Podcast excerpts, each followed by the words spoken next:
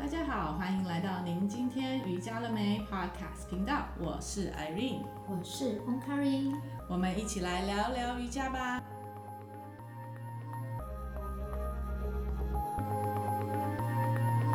Irene， 你有没有晚上想睡觉然后睡不着的那个状态？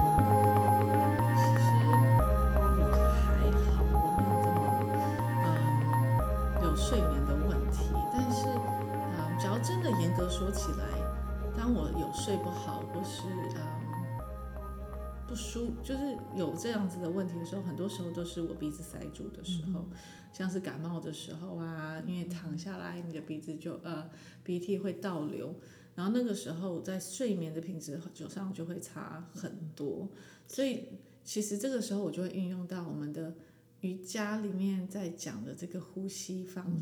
的方法，或是我们要有正确的呼吸，那这也是我觉得很重要的一点，对于在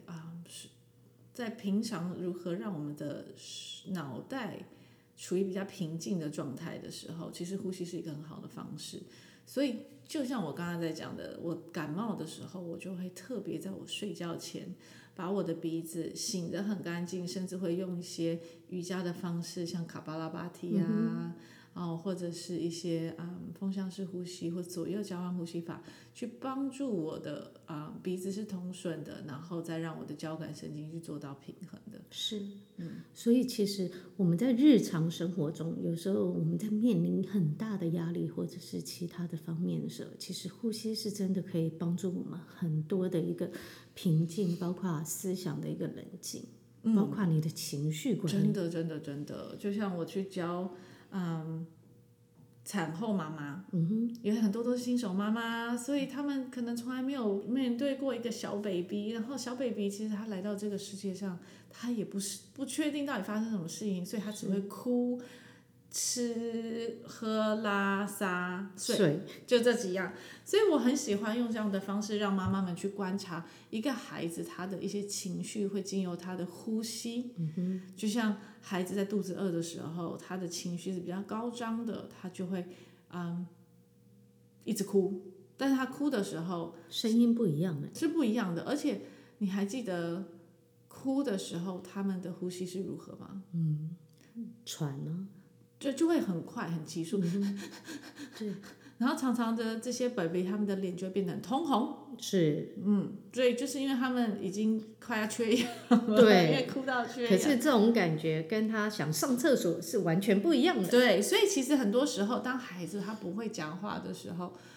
其实有时候用观察他的呼吸是一个很好的方式。然后就像他们在睡觉的时候，哇，好可爱，那个吸气吐气都是很温和，然后很缓慢的时候，像个天使，那时候就像天使，对，就很想把他们挖起来，然后再摇一摇玩一玩，那你就后悔了，对，没错。所以可是就是经由这样子，有时候我会引导妈妈们用观察孩子的呼吸的这个方式，去看孩子的状况，但是相同的，这也是其实我的用意是希望妈妈能够自己去观察他们自己的呼吸，因为很多时候新手妈妈他们可能不确定宝宝哭啊要怎么办，所以他们的心情也会非常的紧张，而这个紧张其实是会传递到宝宝身上的，因为他是靠着我们的稳定度去观察这个世界的。所以其实很多时候我常常跟这些家长说，或是就是这些妈妈们，我说什么事情都不记得，请你们记得要呼吸。对，而且刚刚 Irene 讲到一个很重要的重点，观察。你观察过你的身体吗？你的头脑跟你的身体是合一的吗？为什么你睡觉的时候，你想睡觉的时候，你没有办法叫你的身体睡觉呢？因为你的头脑很忙碌。是，所以这个就是观察、觉察是非常重要的。所以其实在瑜伽里面，我们很重要的一点是希望带领着我们的学生去提高他们对身体的觉察度，对他们的呼吸的一些观察。所以这个是在所以有些人会觉得说，瑜伽好慢哦，好无聊哦，怎么可以这么无聊、反观有时候用另外一个不同的角度来去看，是我们需要一点时间去跟我们的身体去做连接，你怎么去连接，怎么去观察，其实你是需要静下来的。因为当你一直处于很过动或是很快速的一个状态的时候，你不会去感觉到你的身体在跟你讲救命，是等到结束之后你才觉得、怎么可以酸痛成这样，怎么可以痛成这样，甚至有可能做完之后你开始感觉到哪里疼痛很久。对，这个就是在很快速的状态下，我们没有办法真正的去觉察到自己的身体。对，没错，现在很多的文明病疾病的来源也是这样，你觉察到你的身体嘛，其实你的身体也都发出了一些警讯。所以很多时候啊、我们最近就是蛮多的，像是癌症啊，有的是突然间的发生的，或者是说也不能说突然间，很难讲突然间，而是发现了之后其实已经是很严重了。是，那有时候我们就要回去思考一下，是你沉默你自己多久，跟某些位置的时候你就会去看到为什么是这个地方，为什么可能是乳癌、或是为什么是胃癌，很多时候是跟我们的情绪是非常有关系 的。对，非常非常、包括压力、压抑。所以其实这些压力跟压抑就是有报道在指的，也不是报道，有一些科学数据啦，其实一些数据是这样讲说，70%的这些病症都是来自于压力跟焦虑。那所以其实当我们开始可以去观察我们的压力跟焦虑的来源，跟它是为什么产生的，其实这个时候我们就可以去找到问题，然后而且很多时候你有没有发现你自己都不知道你自己在焦虑，你都不知道你自己在谁聊。真的耶。对啊，因为我们一直在往外，就是一直在往外看到外面的问题，可是我们都不会往内去观。是，瑜伽就是一个很好帮助我们往内观的。所以瑜伽如何生活，如何观察，这可以帮助我们非常非常多的面向，包括我们如何去帮助孩子，我们如何去帮助他人，不只是帮助我们自己。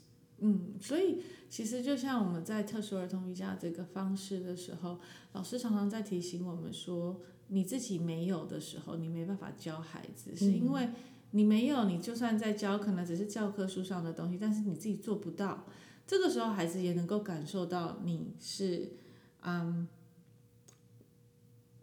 他也学不了那么多，是因为你给的东西不纯真，是因为你自己也没有。所以有时候我会，这个也是我一直常常在提醒我自己，在育儿上面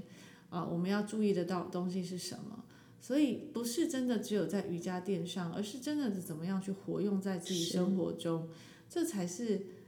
瑜伽想要教给我们的东西。是，而且我们还需要的是一个很正向的正面思考。正向真的很重要耶，尤其是在现在这个大环境中，然后全世界的这个疫情它非常的严峻，那很多人都被关在家里。其实那个一直在往外的这个的就是状态，然后突然间把全部的人都关在家里的时候，其实真的有时候反观一下，他对我瑜伽人我们很爱耶，就是能够对我们来说可以好好的静下心来观察自己是非常好的。可是你会发现一般人你要让他静下来好难哦，他可能会在家里头找事做，他没有办法运动，可能把家里当成运动场或者是什么的。可是其实你只要把心静下来，好好的去跟你自己做对话。这个疫情也是要让我们好好的静下来，去观察我们怎么去对待我们的地球。是啊，所以其实可是就像刚刚在讲了，我们讲到这个正向思考的东西，当他们没有这个正向思考的能力的时候，他们真的关不住，关不了自己的身体，就是关不住，真的他没有办法关自己的现在的状态，所以他就会选择逃避，然后或者是说那个情绪就会起来的人。是，所以你说啊，瑜伽真的是在瑜伽垫上面做这些动作吗？但是大家还是需要先认识瑜伽，因为当他们不认识的时候，其实也不是他们的错，而是我们总是会有既有的印象嘛。曾经我们也是这么走过来的，对，没错。我们也是会害怕说我们没办法大劈腿，或者是我们没办法把脚放在头上，我们就没办法好好的做瑜伽。对，所以正确的观念其实是非常重要的。